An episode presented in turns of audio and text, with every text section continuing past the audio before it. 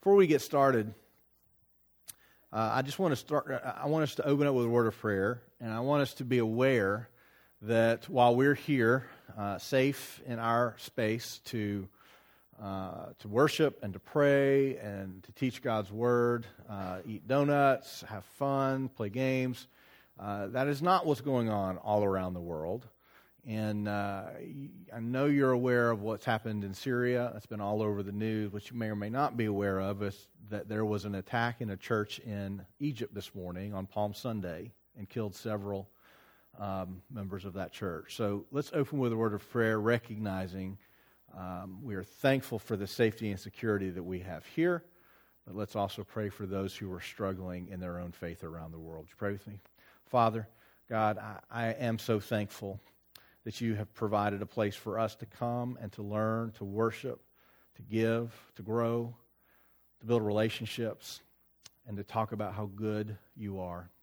And God, we recognize that this morning there are people all over the world do not have that opportunity. But instead, they are worshiping you and declaring your goodness and your glory in the midst of great insecurity, the threat of violence, and this morning, some who have lost their lives. Father, I pray that as we worship, that our worship of you will not just be in the ways that we celebrate things that are good and things that are easy and things that are comfortable, but we can celebrate your goodness as a God who, no matter what happens in this world, have provided a home for us outside of all of this.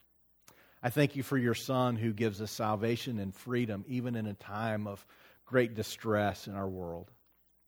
And Father, I pray that you would be with those families who have been affected, not just this morning, but have been affected uh, for so long with the threat of violence trying to stamp out the gospel in the world. Father, I pray that you would broaden our minds, you would open our hearts, you would make us sensitive to the needs of others. We ask all this in Jesus' name. Amen. If you are in Kidmo, I'm going to let you head on out. And uh, if you're a guest and you have a, a, second through fifth grader, you're welcome to join them. Uh, their own time of small groups, teaching, and some. Uh, fun stuff that they get to do as well. So far in our series on baggage, we have been talking about how do we get from a place of carrying heavy bags to a place where we're able to get rid of them. And we have been going through the story of Joseph, which is a tremendous story for dealing with baggage, simply because Joseph's family is a messed up family.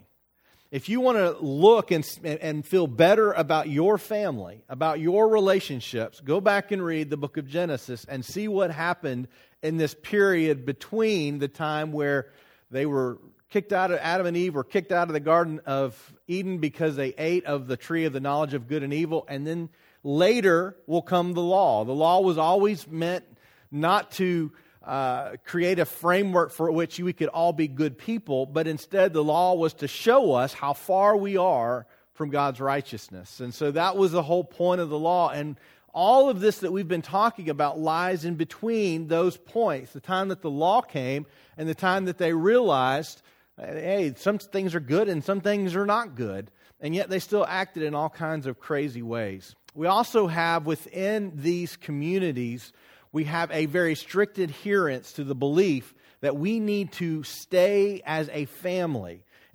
You end up having, or you have cousins marrying cousins, brothers and sisters marrying each other.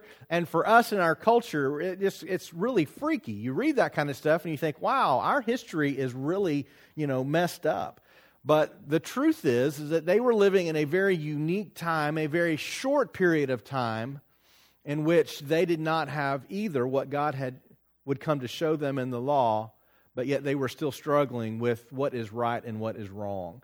And so that is where we have found the story of Joseph. And we know that Joseph's father, Jacob, had his own baggage. Jacob was the brother of Esau, and Jacob and Esau had competing affections with their parents. Jacob was loved by his mother, Esau was loved by his father, and it was clear to each of them that one parent loved the other more.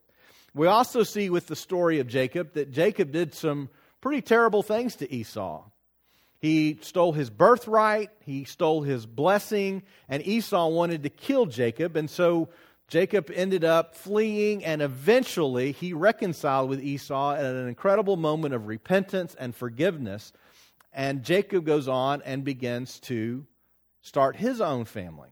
Now, when Jacob began to start his family, he started having kids, and he ended up marrying who he thought was the love of his life, but yet his father-in-law gave him his sister, and or her sister, and so when she, he started having kids with her, they became jealous when Jacob eventually had kids with the woman he really loved, Rachel.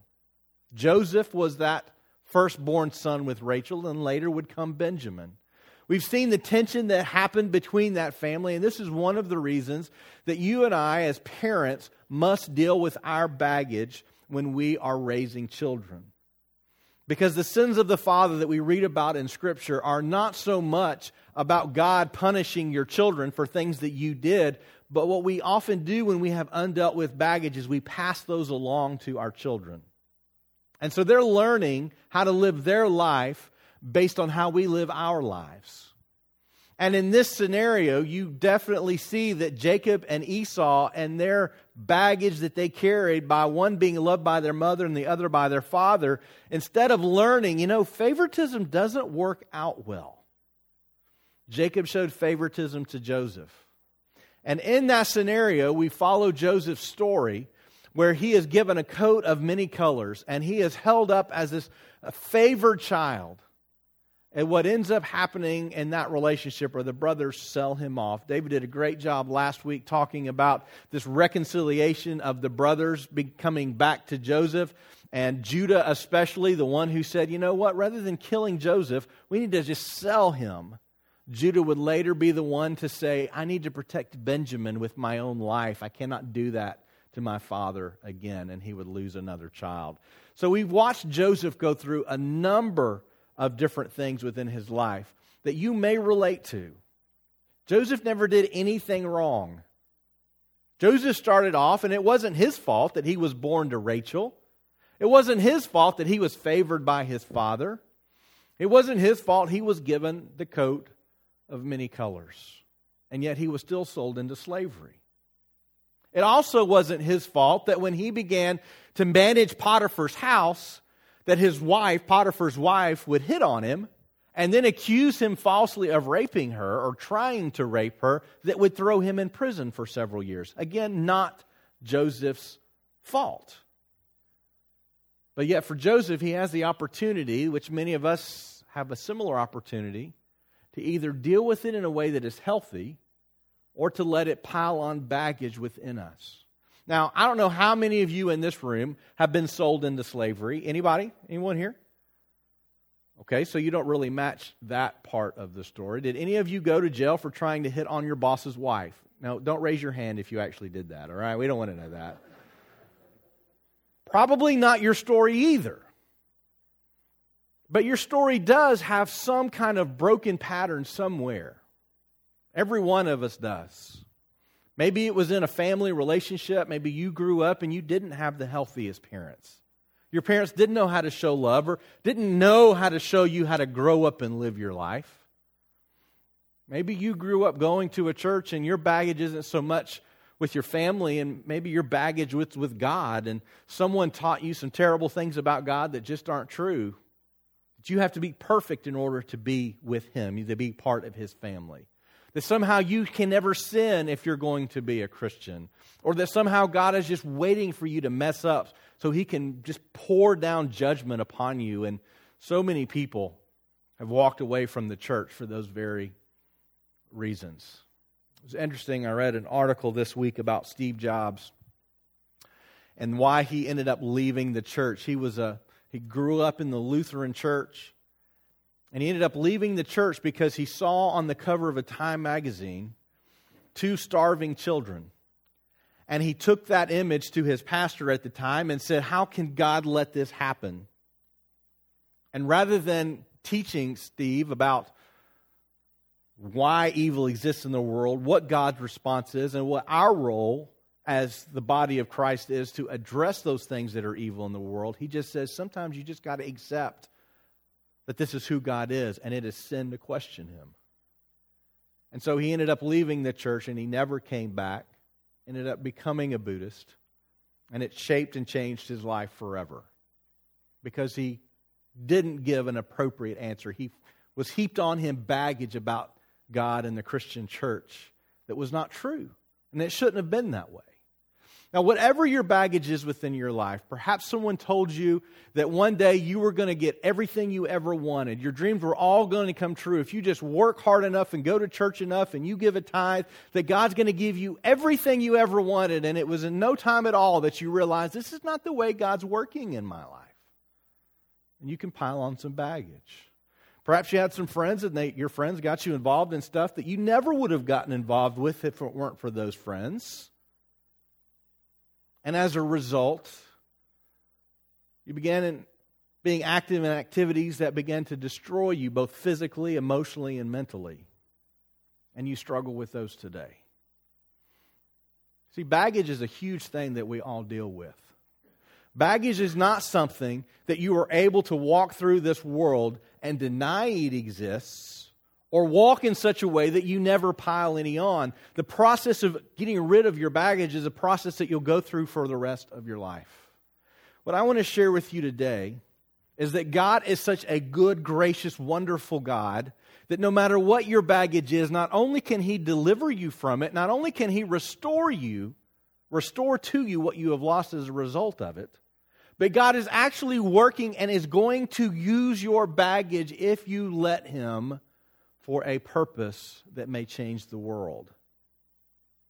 Now, the reason I want to share this with you, and the reason I want to share it at this point in the story, is because I talk to so many people who believe that they have messed up in life, or they have screwed up, or their mindset is so warped anymore that there is no more hope. And the reality is, is that God can restore anyone, God can change anyone, and God can use any amount of baggage for His glory and for His good in this world. If you don't believe that, you will never fully trust that God wants to heal you of the things that you struggle with. So here's what we want to do looking at this story. Where David left off last week is really this, it's kind of a crazy story. But the famine has already begun. At this point, Joseph is uh, probably 39. We're going to say he's 39 years old. And the reason I say he's 39 years old is that we learned a couple of weeks ago that when Joseph was put over the head of Pharaoh's household, when he interpreted his dream about the famine, he was 30 years old. It tells, text tells us he was 30 years old. He says when he's interpreting the dream that there are going to be seven years of plenty, and then there are going to be seven years of famine. We also read through these texts that whenever the brothers come to Joseph, finally, they're only a couple of years into the famine. So he's 30, he takes over. Seven years of plenty, and then two years of famine, nine years, add to 30, we get about, he's about 39 at the point that all this takes place. So two years into the famine, they're beginning to feel the crunch of not having enough. And so the brothers come, they go to Jacob and say, We need to go to Egypt. There's a story about a guy there that has stored up all this grain that we can go and we can, we can live. So we're going to go see what we have to do and see what we can trade in order that you that we can all live as a family. And Jacob says, "Okay, go." And so they go and they speak and they don't know that Joseph is their brother, but they go and they just bow down before him and say, "We need help." And Joseph, looking and seeing them, can't imagine what he's going on inside of him. He must have had an incredible poker face. Keep in mind, they sold him into slavery when he was 17. So at this point, this is about 22 years later. Right? Is, that my, is my math right? 22 years? 22 and 17 is 39, right? That's right. Y'all aren't awake. Y'all need to go grab some more donuts. I'm not, I mean, maybe I'm not awake. So 22 years has passed. He has this incredible poker face. And then he tricks them. And he says, I'm going to take care of you. I'm going to give you all the things that you're asking for. Now go and tell your family and bring them to me. And so, as they are going, he instructs some of those that are keeping their horses. He says, Take some of their money that they brought to bargain with, and take my cup that is clear from my home, and put it in the youngest's which is Benjamin, his brother, put it in his bag. And so when they find it, they're arrested and they come before them. And in this incredible story, what this is setting up is a moment that we're going to see today begins to change not only the heart of Joseph, but the heart of his brothers, and will touch the heart of their father. This is setting up a moment of repentance that they are going to experience. And there are two things that I want you to walk away from today. One is understanding the role of repentance and getting rid of your baggage, the other is understanding the role of forgiveness. These two ideas are not ideas, these two actions are the thing that are going to release you from whatever baggage you're dealing with in one way or another. It's possible that you will come to a place where, in a moment, God will remove it. It is also possible that it will be a process of God bringing other people to help you to overcome your baggage. Now, as we look at this story, and his brothers are brought back to him, what we're going to find is that Joseph is about to reveal himself that I am your brother. Now, I was thinking about if I were Joseph and I were in this position, how would I respond? Have you ever thought about that? I mean, keep in mind, these guys have sold him into slavery, plotted to kill him originally, and now he has been through prison, he has been enslaved, and now he is on top of the world, literally. How would you respond if you were Joseph? Now, if you were going to respond with your ego, he might say, Hey, it's me, Joseph. Look at me now. Look at where I am. Now, if you're a gloater, Joseph might stand up and he would say, Hey, remember that dream I had? Guess what? You're living it. Here I am. I'm ruler over you now. You're going to give me everything. If he was angry, he could have killed them on the spot. He could have done anything he wanted to them. And if he wanted to revenge, Joseph could easily have said, You sold me into slavery. Now I will sell you and all of your families into slavery. And if he just wanted to hurt them, he could have just said, Leave. None of this that has been stored will be yours. Go and die hungry. Now let's look and see how Joseph responds. And what we're going to see in this is that Joseph's heart was one that was uniquely gifted to overcome the kinds of baggage that you would think that he would, he would pack on. And the truth is, as David shared last week, we're not going to overcome our baggage unless we are able to see it, to name it, to claim it. I hate the name it and claim it phrase, but in this regard it works. We name it, we claim that this baggage is ours, and we have to deal with the pain of admitting it, or it's going to be a pain that grows within us forever. In Genesis chapter 45, verse 1, this is how Joseph responds because the brothers have yet to do this. Then Joseph could not control himself before all those who stood by him. He cried, Make everyone go out from me. So no one stayed with him when Joseph made himself known to his brothers. And he wept aloud so that the Egyptians heard it and the household of Pharaoh heard it. And Joseph said to his brothers, I am Joseph. Is my father still alive? But his brothers could not answer him, for they were dismayed at his presence. I would be dismayed too, thinking, what is he going to do? Is he going to respond out of gloating? Is he going to respond out of anger? Is he going to respond out of revenge? Like, you can just imagine that their mouths are wide open. Verse 4 So J- Joseph said to his brothers, Come near to me, please. And they came near. And he said, I am your brother Joseph, whom you sold into Egypt. And now do not be distressed or angry with yourselves because you sold me here. I want you to listen to this. I want you to listen to his response. This is how he views all of the heartache he had been through because of their hands. If you are here today struggling with baggage, thinking that you are too far gone, the baggage is too heavy, the sin is too egregious, whatever it is, God can never restore me or use this outside. Want you to see how Joseph responds to his brothers here.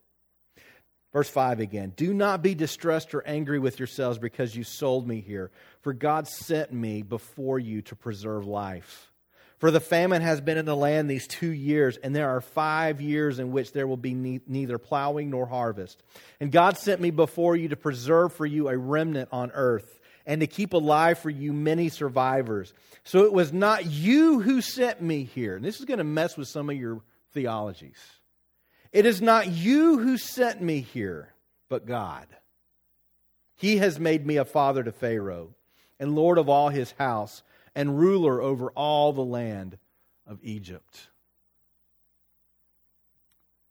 The reason this will mess with your theology is because what if the bags you were carrying, the temptation was placed there by God Himself? What if God brought you to the place where you are dealing with your baggage for a purpose? Now, it's easy for us to read these stories and to say, you know what, Joseph's going to be the head over Egypt eventually, and he's going to, you know, really be wealthy and everything. He's going to be living the, the blessed life. If he'll just hang in there, we know what's going to happen.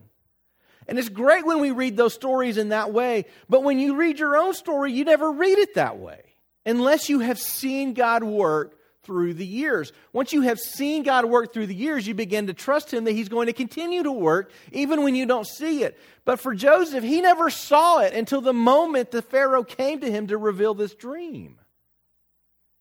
He simply lost, had lost everything he ever wanted. But he had come to the place to recognize God is at work. God is at work. And so I have let him continue to work in me the way that he wants to work. Now, if we look back at Joseph's life, Joseph could have checked out any time. If you and I were in Joseph's position in prison, I don't know which would have been worse the fact that we went to prison or we helped out some of the leaders that Pharaoh was at odds with that Joseph interpreted some dreams. You'll remember he interpreted dreams of the cupbearer and the baker, and he said, Remember me whenever you're back in the good graces of Pharaoh. And they forget, well, not they, the cupbearer forgot him. The baker was killed. He didn't like his dream. But he forgot him, and so he stayed in prison even longer.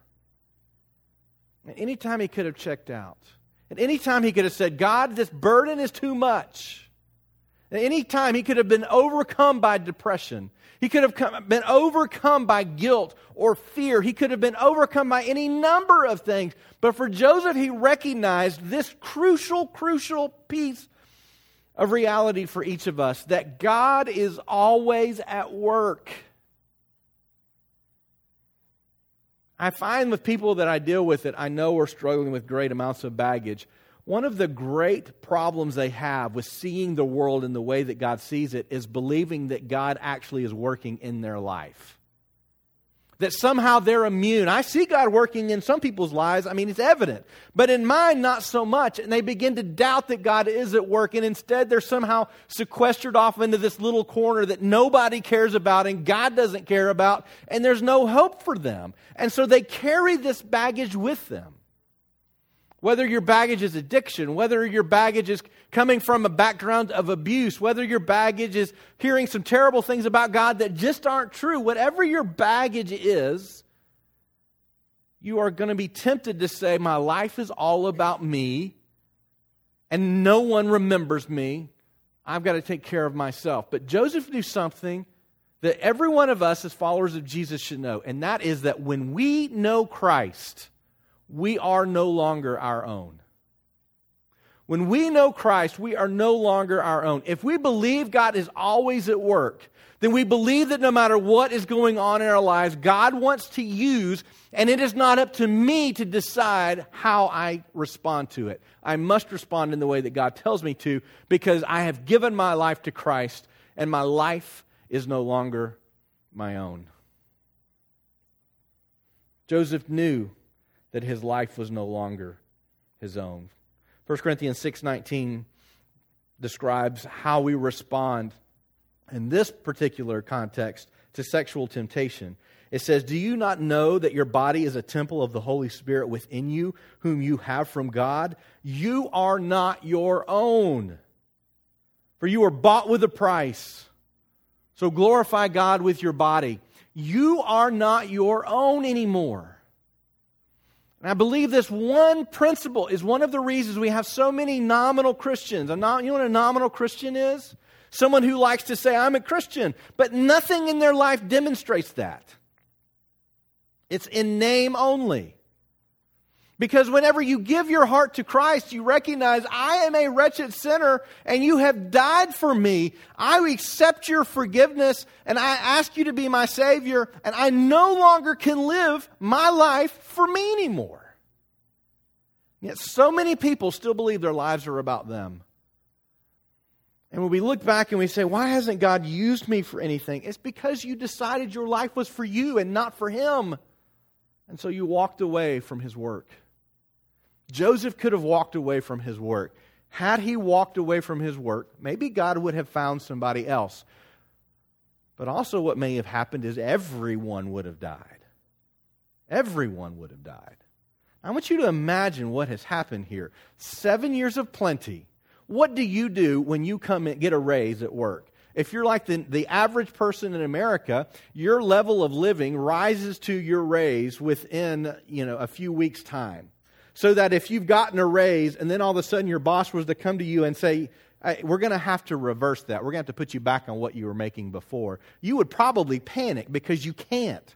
Well, we've got extra car payments now. We've got a nicer house now. You know, our cable bill. I don't know how we're going to get rid of all these channels. Our cable bill's gone up now. Because we tend to rise to what we have. And so, likely, what would have happened in Egypt is in this time of plenty, probably people have been overweight. It'd be like uh, us today in America. Man, let's eat up. This is great. We don't even have to work that hard, it just grows itself.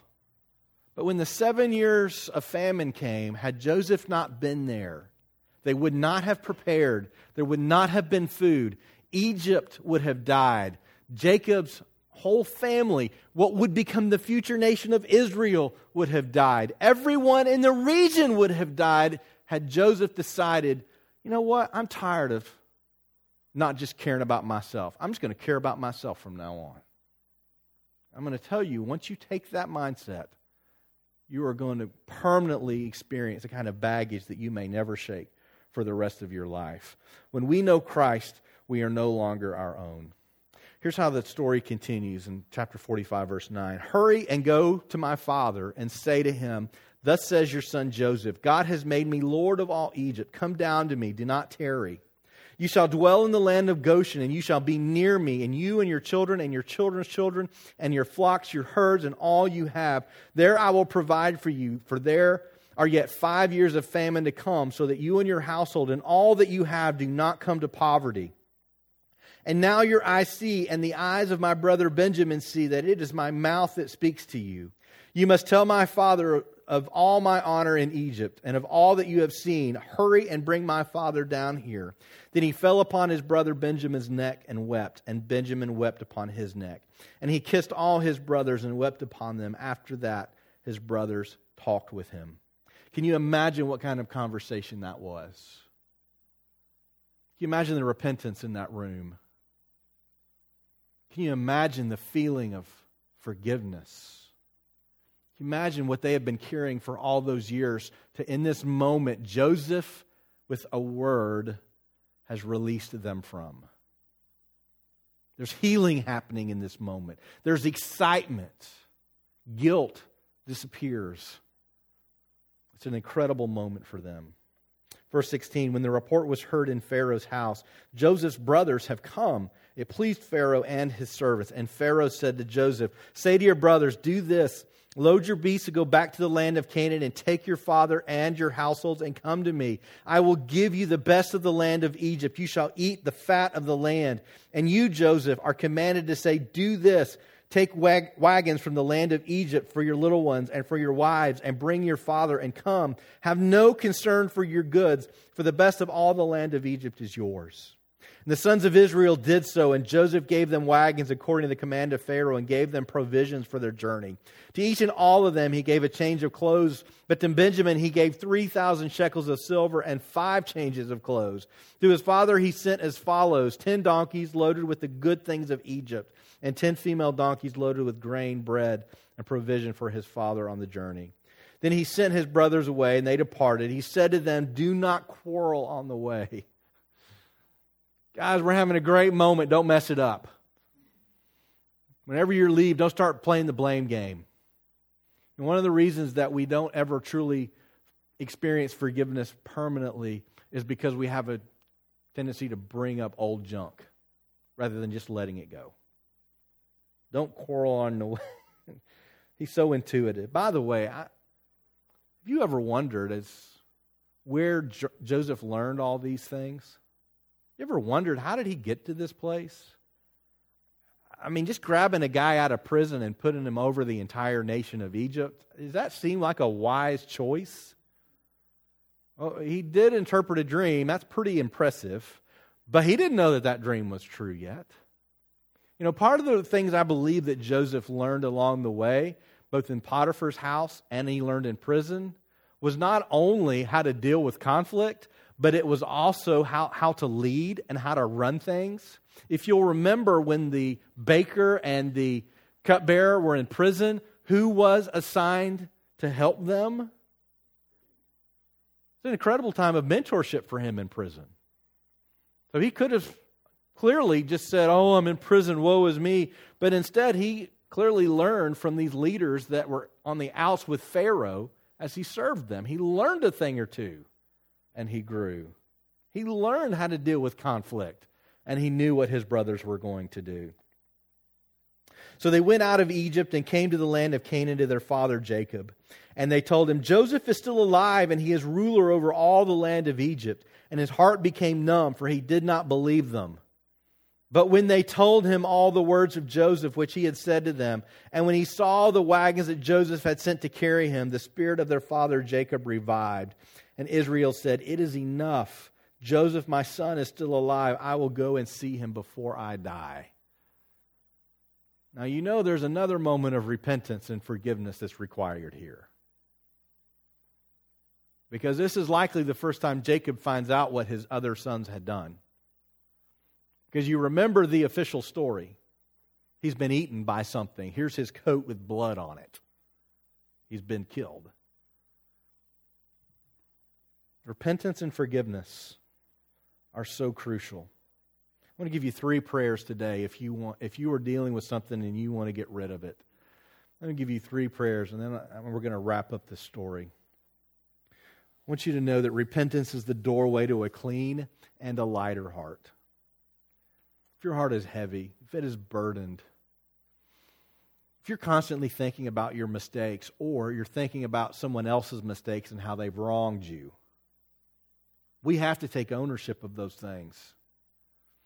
It's very easy for us to blame everyone else for our issues. But you will never overcome it if you blame somebody else for it. Even if someone else hurt you, even if someone else offended you, even if someone else did something to you, it is up to you to how you respond to it. And when we pack it on and we pack on anger and we do not forgive, that's on us. And there's a moment that we have to come and decide we are going to repent. Repentance is the key to living a full life. It's recognizing that I don't always make the right choices. In fact, I probably usually don't make the right choices. Repentance is a place of saying someone else is more important than me. And ultimately, what God says is true is what is most important. The reason that repentance is so important is because we see it all throughout Scripture. We even see it in Jesus' first proclamation of what the gospel would become. It always began with repent. John's message in the wilderness was a consistent message of repent. I think, and I, I want to be careful, I've said this before, but I always want to be careful how I say it. Christians have overused grace to the point that they have made it ineffective. How good is it to bask in grace if there is no repentance. Paul dealt with this. It wasn't something that we've just come up with. Paul dealt with this in the very early church as well. And he talked about sin in the book of Romans. He said, Don't just go on sinning so that grace can be experienced even more. Stop sinning. Stop doing that. Repentance is crucial for us being right with God and getting over and out all those things that are poisoning us. The reason I say that we have overused grace is because we have made grace this thing that says how we live our lives doesn't matter. I sin, I don't sin. Doesn't matter. I'm saved by grace. Not true. Grace is truly how, a gift that we are given in which we can be saved. However, if there is no repentance in us, there is no gospel in us. So while grace is crucial, repentance is what unlocks the doorway to a clean and a lighter heart. Our prayer in the moment when you need to repent, and if you are carrying baggage, there is always something to repent for. Our prayer is this God, forgive me. God, forgive me. The truth about forgiveness is that not only do we need to ask for it for ourselves, but we usually have to give it to somebody else too. So repentance is the doorway to a clean and lighter heart, but forgiveness is the key to overcoming your baggage. And why would I say forgiveness is the key? Because some of our baggage we pile on ourselves, right? No one else made me drink that drink. No one else made me shoot up that drug. No one else made me lie, cheat, or steal, or whatever your list, laundry list is of bad things you've done. I did that. Who am I going to offer forgiveness for? You know, offering forgiveness is so crucial. We need forgiveness from God. Absolutely. That is what's most important. Many times in your own baggage, you need forgiveness from yourself. Because there are a few of you, maybe a lot of you, who you are your hardest critic. You give yourself the hardest time. Sometimes the people that struggle with pride the most are the people that are their greatest personal critics. Because they're putting out an air that says, I'm okay, I've got it all together. But there's a little voice inside of us who picks apart every single thing we do. And if you're one of those people that has that little voice picking apart every single thing that you do, you're going to need to forgive yourself. You're going to need to let those things go. Sometimes forgiveness is something that we need to recognize. In the early church, or not the real early church, but there was a time that proving that you really were repentant became some kind of a virtue within the church, and a practice began to be utilized by different zealots of mutilating themselves. I mean, they would literally hurt themselves, whip themselves, cut themselves, all to try to show that I'm repentant. God doesn't ask for any of that. There's no whip and no knife. There's no ceremony. There's no prayer that can overcome or is greater than a heart who simply is saying, God, forgive me. It's a heart issue. That's what, whenever we do baptism here, the reason we do baptism is not because that's what seals the deal for you. It's not what gets you into heaven. God's not going to go, well, I see you prayed the prayer of salvation, but I do not see the box checked that you got baptized. Sorry. That's not how it works. Yet there are lots of people who actually believe that. Baptism is symbol to say, I have given my heart to Him. I'm no longer my own. I am dying to my old self, just as Christ died on the cross, and I am rising as a new person, just as Christ rose from the dead. We become new. We become absolutely new. Sometimes we have to forgive ourselves not punish ourselves to prove how sorry we are for the things that we've done, but we just need to offer forgiveness to ourselves. Sometimes we need forgiveness from others, and our baggage is because we did something to somebody else and we need them to forgive us. I'm going to tell you if you're a parent in the room and your children have never seen you ask for forgiveness, that's a problem. If you really think you can raise your children for 18 plus years and never have done anything that requires forgiveness, you're crazy. And if you think because I'm the parent, I need to look strong, I'm telling you, your kids learn how to forgive based on how mom and dad ask and give it themselves. We have to become experts at forgiveness, asking it and giving it. That's the other part of forgiveness that is probably the hardest. Sometimes I don't know if it's the hardest or not. Forgiving ourselves is sometimes the hardest, but forgiving others. You know, I when I really get mad at somebody, and I know pastors aren't supposed to do that, so hypothetically, if I get mad at somebody, I argue with them in my head all the time. And I win every single one of them. They never, they never counter a legitimate argument against me in my own head. You know, that's sin. That is lack of forgiveness. And It has been said, and it is true, that when we don't forgive, we let people we don't like live rent, rent free in our heads. When we give forgiveness to others, we don't give it because they have given us such a wonderful request or apology. We give it because we can't live with that kind of baggage and anger in our own lives. We've got to, we've got to give forgiveness to others. Forgiveness is the key to overcoming your baggage. I don't know who you need to forgive or ask forgiveness from, but it is crucial. You will always, God will always be a part of that. God, forgive me for holding on to this. God, forgive me for being angry. God, forgive me for not going to this person and making things right. God, forgive me. Forgiveness is a key. Our prayer for repentance is God, forgive me. Our prayer, our prayer for forgiveness is God, help me to forgive them. Who do you need to forgive today that's living rent free in your head? Who do you need to just let it go so that you don't have to carry that weight anymore? Colossians 3:13 says we that we as followers of Jesus need to bear with one another and if one has a complaint against another forgive each other as the Lord has forgiven you so also you must forgive. That is the example of forgiveness. I forgive not because I just don't care. I forgive because I've been forgiven. Jesus has forgiven me. He's told me to forgive others.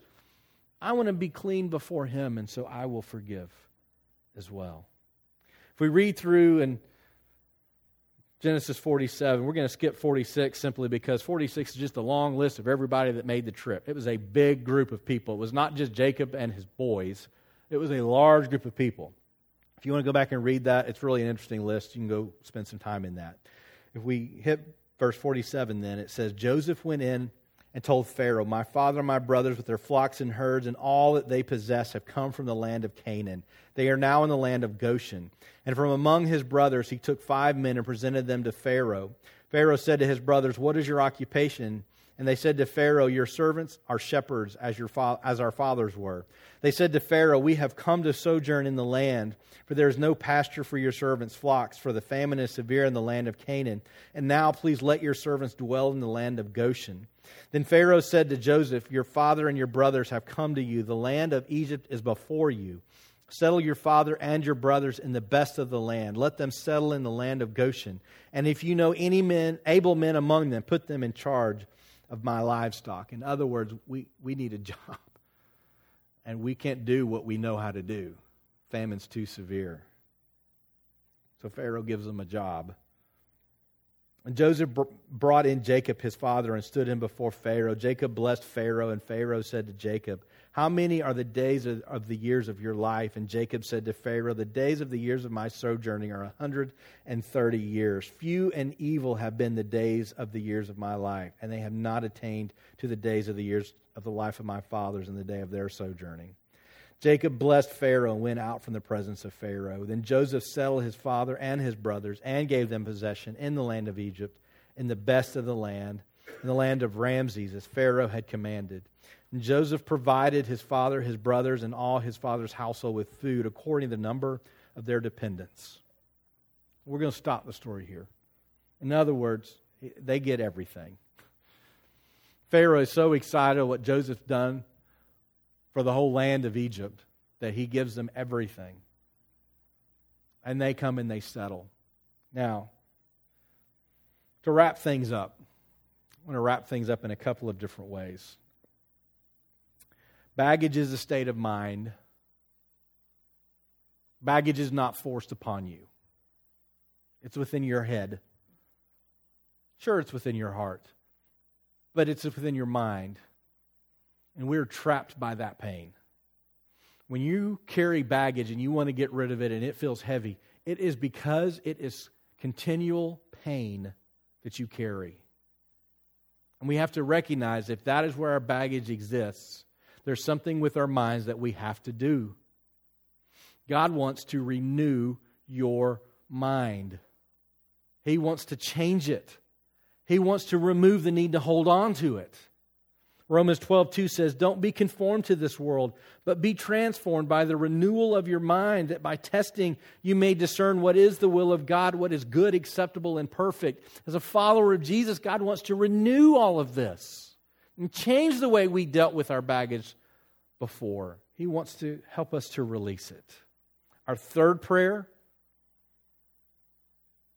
God, renew my mind you can simply pray that prayer and seek for God to bring renewal within you. It's amazing the power of what God can do. All of that is possible because of what Christ has done. As Richard mentioned, this is Palm Sunday. Palm Sunday is the Sunday that we recognize Jesus' triumphant entry into the city of Jerusalem.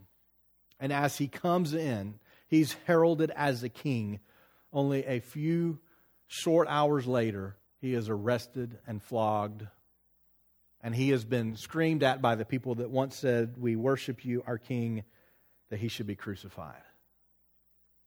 This begins the Holy Week before Easter. All of this is possible. What God did in Joseph, he did in Joseph. But he offers to all of us through Christ. All of this is possible through Christ. Your renewal comes through Him, not through a sermon, not through a Bible study, not through some kind of a devotional that you pick up at your local Christian bookstore. It is all possible only through Christ. Let me tell you the rest of the story and how important it was that God used Joseph and what this meant for us today. Because today we are still living out what Joseph did. So, as they go through the next few years, and you can just read this in the next couple of chapters of Genesis, what's going to end up happening is food is going to continue to dry up. People are going to come from all around. They're going to come to Joseph and they're going to sell him everything that they can. And what we're going to find out is the land of Egypt before Joseph, it was not, it was fairly well off, but not like after Joseph.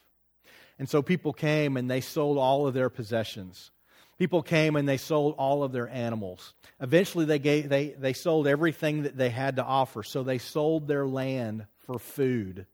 Eventually, they had sold all their land, and Egypt owned everything to the point that they came and they sold themselves to Joseph in order for food, so that when the famine was over, Egypt had all of the wealth, all of the land, and all of the people in the entire region. All of that because of Joseph's work in the seven years of plenty. Now, that same wealth that built them up to the great history that we know about Egypt, interesting thing, the nation of Israel did not exist. Jacob's name was changed to Israel, right? The nation of Israel is spawned from the sons of Jacob. They were all in Egypt. The next book in the Bible is what from Genesis? Exodus. What you'll read right at the end of Genesis into the beginning of Exodus is that Joseph dies. This whole generation of people involved in this process die. And eventually, a new Pharaoh comes in, and that Pharaoh enslaves all of Jacob's family that has come into Egypt, enslaves them and treats them bitterly. And they cry out to God, and God sends a deliverer through Moses. And when that deliverer comes, the Pharaoh doesn't want to let him go. And through all of the plagues, and finally the final plague, the death of the firstborn of all the families that did not have the blood of the Lamb on, the, on their doorpost. Finally, he let them go, and he gave them all of their wealth. Let that soak in. All the wealth of Egypt came from the work of Joseph. And when God delivered them, he sent them out with all of that wealth. So that for the next 40 years they would wander in the desert. But they would wander, and if you read what they do in the desert, they, they're pretty well off. And they're an enormous group of people. Chapter 46 is talking about hundreds of people that go, that after a few generations turns into thousands and thousands and thousands of people in Egypt. Their nation is established, of which the Savior of the world would eventually come. And the nation of Israel, his chosen people that represented God's work in this world, were preserved by the work of Joseph until the time that Jesus would come for all people. Israel exists today because of Joseph. Jesus came from the people of Israel because God inspired Pharaoh and Joseph at such a time as this. Now, why do I tell you this part of the story? I tell you this part of the story because some of you don't believe God is at work right now with your baggage. When I talk to people, especially those who are dealing with addiction or abuse, uh, you know, they talk about their stories in such a way that they believe that this is just going to permanently injure them for the rest of their life. And yet, what God wants to do, what God is working behind the scenes, is to bring healing within their lives so that they can go offer healing to other people. That's the way God's always working. He's never working just for me or just for you, He's always using you for other people. You've probably heard the phrase that hurt people hurt people. You know, it's cute. Counselors like to use it. Hurt people, you know, they're hurt, like to hurt other people. But you know what? Healed people heal people. Broken people help other people put their pieces back together. God wants to use your baggage or the release of it to help someone else. For me, the way that's looked are some people that have struggled with some of the things that I've struggled with in my life coming alongside of me and saying, This is how I handled it. And yet, if you hold it in deep and it's very personal and private, and you're ashamed to let people know you even struggled with it, you'll never help anybody with it and deny what God wants to do through your story. God is always at work through our stories, He is always doing something among us. You do not have to be remain to remain to be enslaved by your baggage. That's worded really poorly. You do not have to continue to be enslaved to your baggage. I want you to know that through this series. I also want you to know that God is always at work. He is always he is at work right this minute. God is always at work. In just a moment of honesty in your own life, what baggage do you need to release to Him today? What do you need to release to Him? Is there a, a, a time of repentance that you need? To just ask for forgiveness? Is there a need to go offer forgiveness to someone else? Even if they don't want it, do you need to offer it? And I want you to know that no matter what your story or what your background or no matter how deep your pain is, that God can restore you. What we believe about Jesus is that He is in the business of restoring us, renewing us, making us new, filling us back up. The stories of Job, the stories of Joseph, that God can restore you. Psalm 71, an incredible prayer that says, You have made me see many troubles and calamities, or will revive me again. From the depths of the earth, you will bring me up again. That is who God is it's who He wants to be to us. I don't know what your own personal bags are, but some of you are better at hiding it than others. Some of you, it's just clear. You walk in and you're just heavy. and your face is down and you're just going on. How you doing? Oh, you know. You can see it. Others of you, boy, you're you're good actors. You're good. You're falling apart in, on the inside, but you walk in, how you doing? God's so good, man. I'm ready to worship. Man, you can cover some good baggage. Wouldn't it be better just to release it and be done with it? Some of you have come from that place. You have released it. You are done with it. And guess what?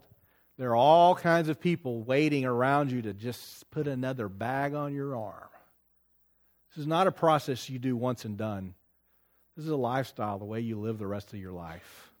I can't guarantee that God's going to make you the ruler over a nation.